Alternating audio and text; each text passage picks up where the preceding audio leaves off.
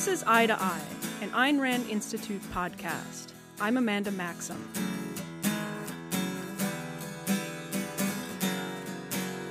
Today, I'm excited to be speaking via Skype with Neal Carter.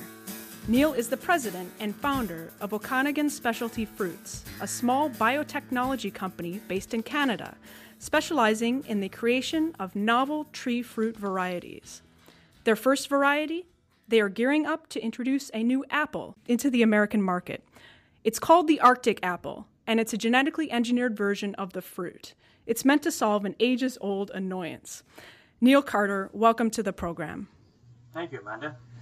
So, from what I've read, your company has found a way to make an old standby fruit do a pretty incredible new trick. What is the Arctic apple? Yeah, an Arctic apple is a, an, is an apple that we've genetically engineered to not go brown. So that what that really means is that we've taken the enzyme in the apple that drives the browning reaction and we've turned it off. So we've used an apple gene to turn off a trait that most people didn't like about apples, which was the fact they went brown.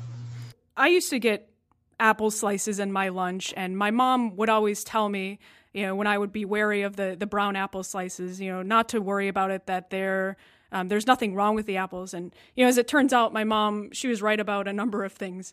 Uh, but I'm wondering, what's your take on it? Was she, was she right about this? Do, does the brown indicate that there's somehow something wrong with the apple, that it's spoiled or rotten? No, well, it can, of course. Uh, I think in our conversation today, we're really talking about that the enzymatic browning, which is that browning that occurs within a matter of, of minutes or hours after an apple is being sliced or bruised. Um, there is browning associated with rotten bacterial decay, and, and that browning is isn't good for you. Um, but but in terms of just the brown enzymatic browning know, brown pigment that you see in a sliced apple, it's not that it's so much bad for you. Is that there is off flavoring and that occurs, and um, you know it's somewhat unsightly from a cosmetic point of view. But but more importantly, the the brown reaction, the brown pigment is produced by the polyphenols, which are the good things in apples, the antioxidants, the flavor, and the aroma, mm-hmm. and they're getting consumed by that enzyme and and making you know and driving that drives the browning reaction. And as they're consumed, basically the apple is less nutritious, and so you're basically you know you're you're having an apple that's got brown pigment in it. It's not going to be as beneficial to you. I guess I've seen sliced apples in the grocery store that don't look brown. Um, and yet you've gone and you've engineered an apple to not turn brown. But aren't there other ways to stop the browning process? I mean, why why is a genetically engineered apple necessary? Well, you know, I guess uh, yeah. The answer is yes. There's other ways of doing it, and the way that's done in the product you referred to being sold at retail or at McDonald's um, and other other fast food outlets uh, is they use an antioxidant. So they're basically treating the apple slice. They slice it up and then they dip it in a solution for a period of time, and that solution is absorbed into the apple's cells, and it's a, an antioxidant. It stops the browning reaction. The browning reaction is an oxidation reaction. Um, but the, the, two things that happen one is some off flavoring occurs. A lot of them have uh, acetic acid or calcium ascorbate in them, and so they kind of make the apple taste more like an orange. That citrus zingy taste to it. Um, but also, it's expensive. Uh, and, you know, my wife and I are apple growers ourselves. And the frustrating thing for us is that the antioxidant used to make apple slices is worth pretty much as, as the same amount as the apples themselves. So they can represent 40% of the production, you know, the manufacturing cost of putting apple slices in a bag. It sounds like there's, if you want apple slices now that don't turn brown, you can add a, a chemical to them uh, to to make that occur. But how do your how do your your genetically uh, genetically engineered apples prevent the browning process? As I said when I just kind of described what an Arctic apple is, is the so what you have is you have the polyphenols, which are, as I said, the, the aroma and the flavor and the antioxidant components of the apple. And when an apple is bruised or sliced or bitten into, the cells are, are ruptured, and that allows the enzyme polyphenol oxidase to be released. Um, so these two things are kept apart in the apple in its normal form. Cells gets crushed, they, they're allowed to mix, and the enzyme drives the browning reaction and consumes the vit- vitamin C and polyphenols to make the brown pigment. An Arctic apple doesn't have the enzyme, so we've turned off that polyphenol oxidase, and so without the enzyme, you don't get the reaction and you don't get the brown pigment form. I mean, kind of along those lines. I mean, I don't know that many people know how exactly apples have you know have come to be the fruit that we enjoy today. I mean, if I went out in the wild, would I be able to to pick myself a, a Granny Smith apple from a tree? No, no, you know the, that's the, exactly right, and, and it's not just apples; it's all the food we eat have been you know our, our selections from breeding programs that have been ongoing for in some cases you know ten thousand years. Uh, uh, so the you know wild types, as they're referred to, so the the native indigenous apple cultivars, they tend to be you know very small, russeted, ugly, tart, um, and astringent in some cases. And there, there may be more like some of the crabapple varieties that you may have seen at times. Uh, um, so, so they're, you know, they're, they're, they are the product of very extensive uh, breeding programs that have been going on for, for hundreds hundreds of years in the case of apples. From what you're saying, it sounds like the apples that we, we have today are definitely the product of human influence changes, but and you know maybe selective breeding, um, crossbreeding, hybridization, those types of things. And I'm curious as to what do you think is the distinction between that process, the one that we've done, you know, for maybe as you said, thousands of years, versus this new genetic engineering? Do you find that to be a, a meaningful distinction, or is it just uh, something on a continuum? Yeah, you know, I, I, think in the case of Arctic apples, it's really more on the, the continuum. Um, you know, it's a, it's a, continuation of using the best breeding tools to to um, bring new traits into apples. Um, you know, I, I, think when you, you look at some of the other biotech crops that are being developed, things like you know Roundup Ready soybean or BT corn, where they've actually brought in protein from a, a, another plant um, or from a bacteria, then then you know you see that's that's where biotechnology and use of genetic engineering really shows its strength far beyond the conventional breeding practices. Um, we haven't done that here, and, and, and, purposely so. We really felt, knowing that apples were an iconic fruit, and and that you know the consumer reaction to use of genetic engineering in Apple might have you know there will be people who are against this. We really were looking for um, a way to do this that's relatively innocuous. You know, we're, we're taking and then we're taking app, the Apple's own DNA and using that DNA to turn off an enzyme in Apple. So it, you know, in the end of the day, an Arctic apple is an apple. It doesn't doesn't have anything other other proteins being expressed in it, and and I think that's an important distinction as, you know, certainly down the road, we'd like people to get past that idea and so that we could do other things. And, but there are a lot of other things we're working on in apple and tree fruits that would be similar, similar approaches where we're using the apple's own genome to, to improve the fruit. People have made the argument that genetically modified products are uniquely risky and that's the reason why they need to be subject to all these these special cautions and special regulatory oversight. Um, but i'm wondering what what is your view on that? I mean if like you said if you had two two different apples two different new apple um, species or cultivars then and and one of them was just produced by sort of normal selective breeding and the other is genetically modified i mean those two apples take very very different journeys um, do you think that that's that the process of genetic engineering is inherently risky in some way? No, in fact, I, I wouldn't think I don't feel it's any more risky at all. And you know, and I will will say that it, it may vary on what you do to it in terms of the trait. You know, like if you're trying to turn put some sort of vaccine into apples, well then okay, that's a whole different story, and you know, even have to do proper safety assessments. Uh, in the case of an Arctic apple, where what we're doing is turning off an enzyme to make it not go brown, well, really, you know, I think you'd have to ask yourself, well, what what is the risk here? Like, what what what could we have possibly done that would make it more risky? And uh, and, and these are things like uh, increased allergenicity or um, increased uh, toxic the, the, level of toxins in apples. You know, these sorts of things. And and and because we've um, you know we know very exactly what we've done You know, our, our vector is designed to do a very specific thing. And, and, uh, and once we've done that, we will look for, for potential non-target, um, reactions and such. But, but, you know, the chance of that is very slim. And, and in fact, I'll, I'll, just mention that, you know, something like mutation breeding, which is, um, to gamma radiate or, or chemically induced a mutation in apples or in barley or any any plant for that matter. Um, you know, this this has the opportunity to more or less scramble the genome randomly. So it's a it's a non-targeted breeding technique, and uh, mutation breeding isn't isn't uh, regulated. And so you know you can you can go and scramble the genome and come up with a new apple variety, and um, and you know the chance of increased allergenicity, toxicity, anti-nutrients, or whatever could would be as high or higher than that if something developed through genetic engineering, and yet that product's not regulated. So so it's certainly not a, a level playing field here.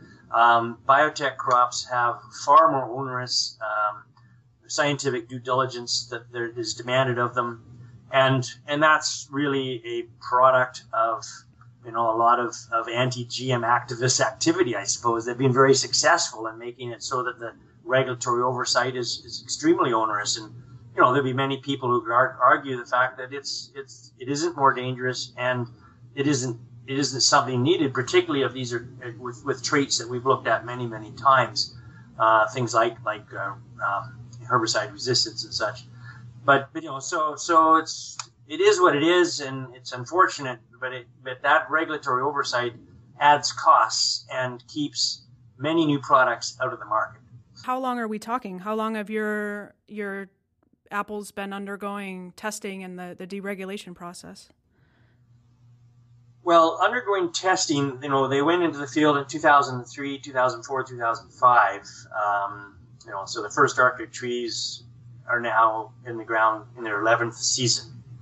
Um, but the deregulation petition in the United States was submitted in May 2010.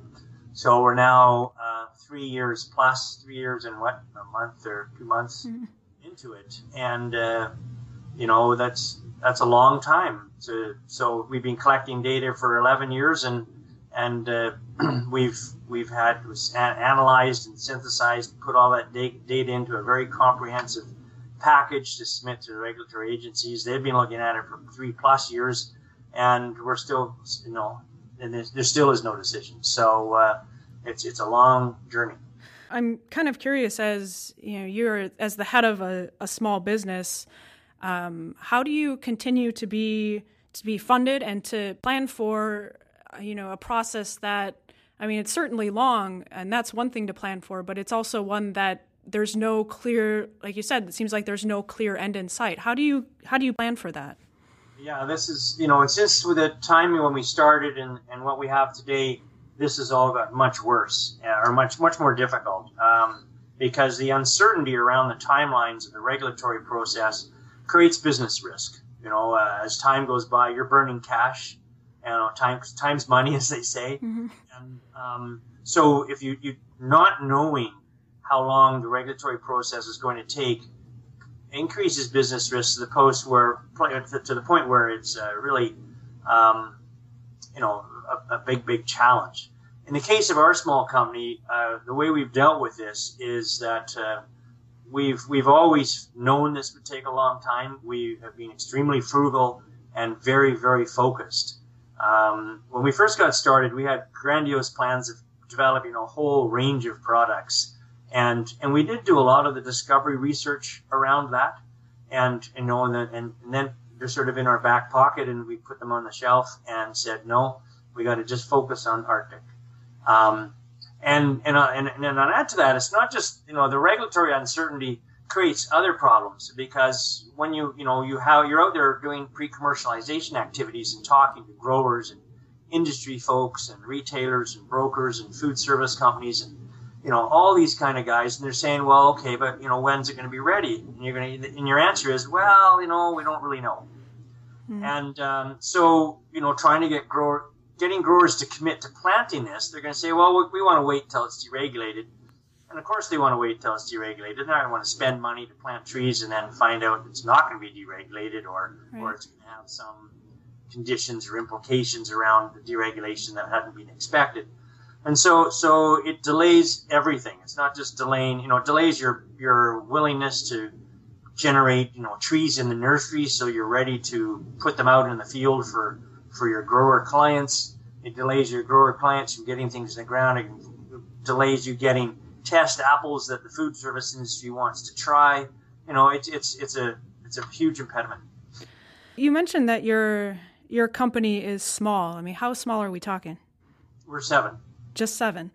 And do you think that that I mean, you think about other biotechnology firms. I mean, they probably employ thousands of people. I mean, how? So, what is that part of your your strategy, or is the Apple part well, you know, of your strategy? I was part of a panel at the Bio Conference in Chicago in April, which was really, you know, small businesses and, and ag biotech, and you know, is it doable? And uh, and there were three other two, three of us in the panel, and two two of the three said no. I was the only guy that said yes.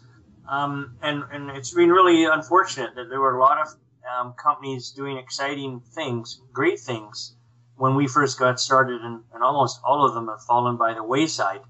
And the ones who have continued to exist today, they've kind of morphed into a company that does something else. Um, so, so what you find now amongst the small company players in ag biotech, largely they're focusing on discovery research.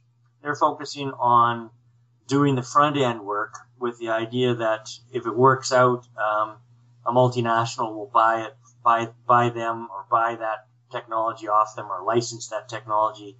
And you know, because they look at the timelines and regulatory oversight and commercialization impediments, and they say this it's just we can't raise money, we can't uh, well, fund this activity.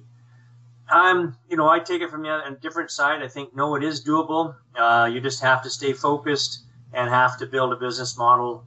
But but I have to say, since April, and uh, with you know some of the most recent regulatory delays, because in April we had some promises from the regulatory agencies saying how we were going to be uh, moving to our second public comment period by the middle of May. Uh, that didn't happen. It didn't happen in June. We're now into July. It still hasn't happened. It was supposed to happen in March.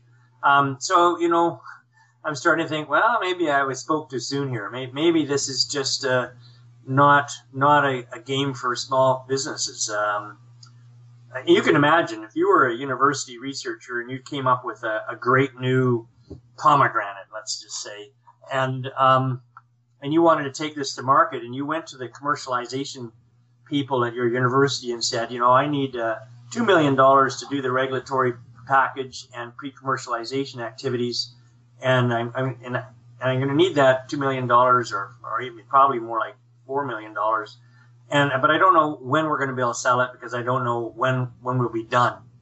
You know, it's uh, not a very easy pitch to make, right? So I want to turn to sort of the public opinion and policy surrounding genetically modified foods, and like I, I hear people that are very afraid of genetically modified foods. Um, should people be afraid of of them, and how does your company handle uh, the fears and questions that I'm sure people have about your apples? Well, the I think the simple answer is people shouldn't be afraid of them. And, um, and, and as a company, we spend an enormous amount of time and energy uh, educating, you know, reaching out to consumer groups and industry types and basically anybody and everybody who asks, uh, responding to questions, um, doing blogs and stories on our website that describe subject matter that may be timely or topical at the time that we try to address. Um, we we try to stick with the science, but we you know but and we and, and going to the peer reviewed literature supporting our our scientific uh, claims. Um, but it's a challenge because the the internet allows for this proliferation of sort of pseudoscience that's out there that's uh, largely scaremongering really about this technology. There's an enormous amount of misinformation and misunderstanding around the use of, of genetic engineering and biotech crops and and that's that's really a tragedy because because there's so much like there's such a good story associated with this in terms of um, you know improved earnings to farmers in the developing world the reduction in pesticide use, the reduced CO2 footprint of agriculture through less tillage. Uh, you know, and the numbers are huge. You know, I, I think you could, and, and, and really in the saving of lives. You know, the fact that, uh, you know, like BT cotton, for example, and the growing of cotton in China and India, you know, it literally killed people because of the abusive, abuse in the use of pesticides to control problems, uh, pest problems in cotton.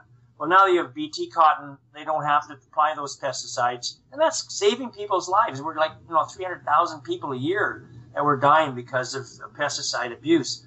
And, you know, so it's, to me, I, I look at it and say, how can people be against a technology that saves people's lives and has the potential to benefit, you know, to improve the lives of, of literally millions more? Um, so, so I think people people need to take some time and get educated about about that side of the story.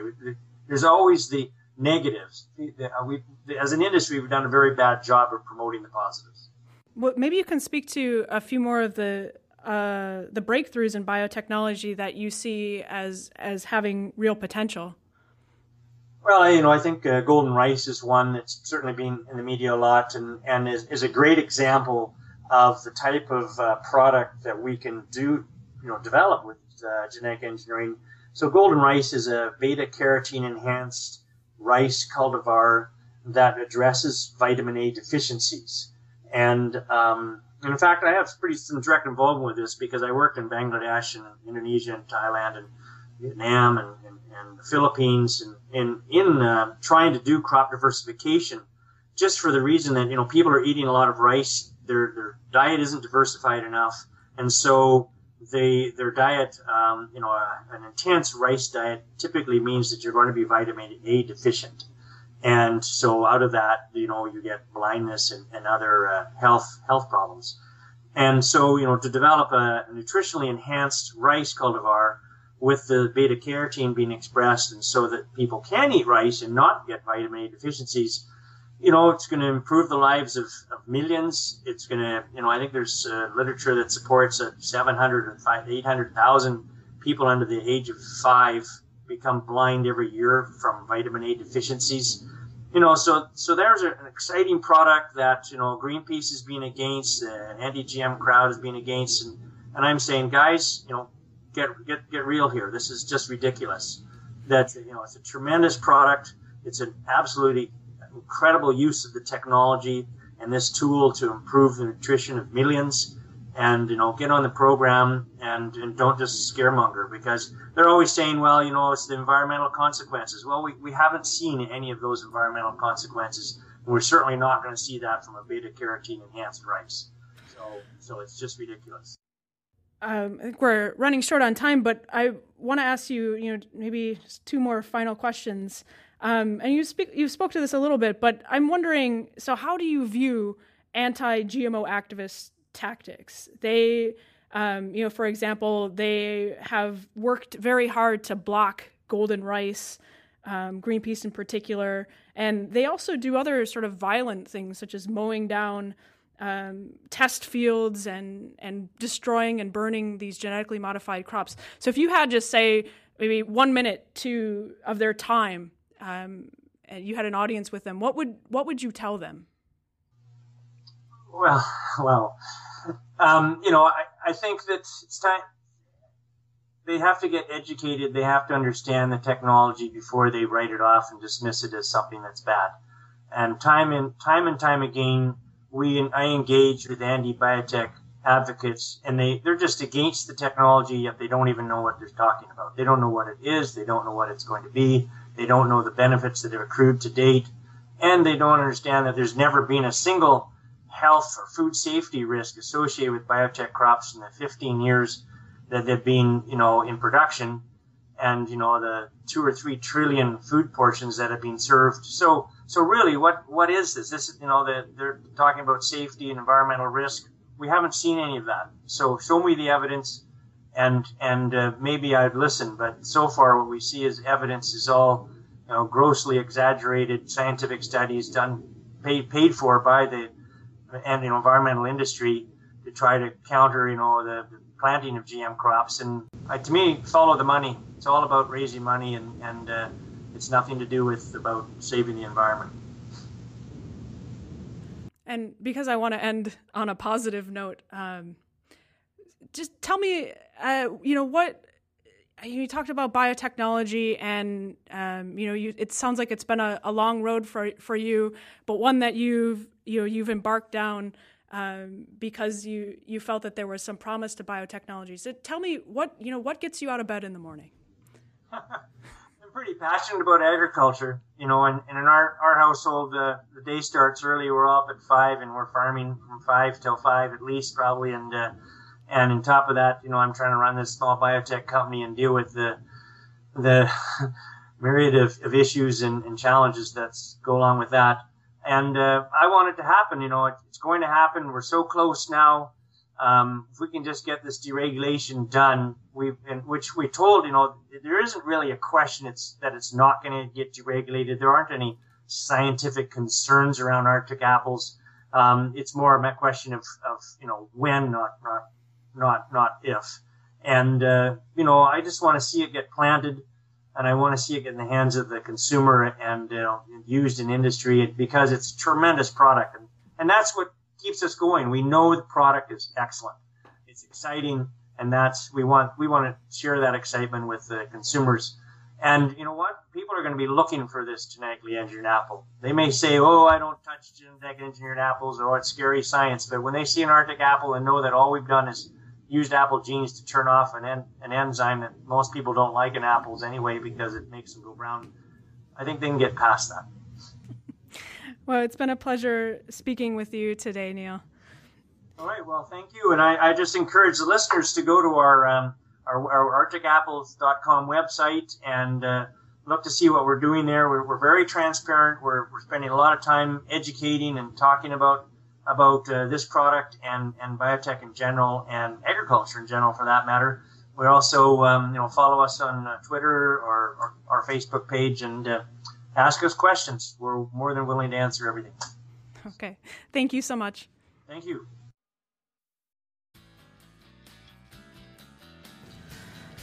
You've been listening to Eye to Eye, an Ayn Rand Institute podcast.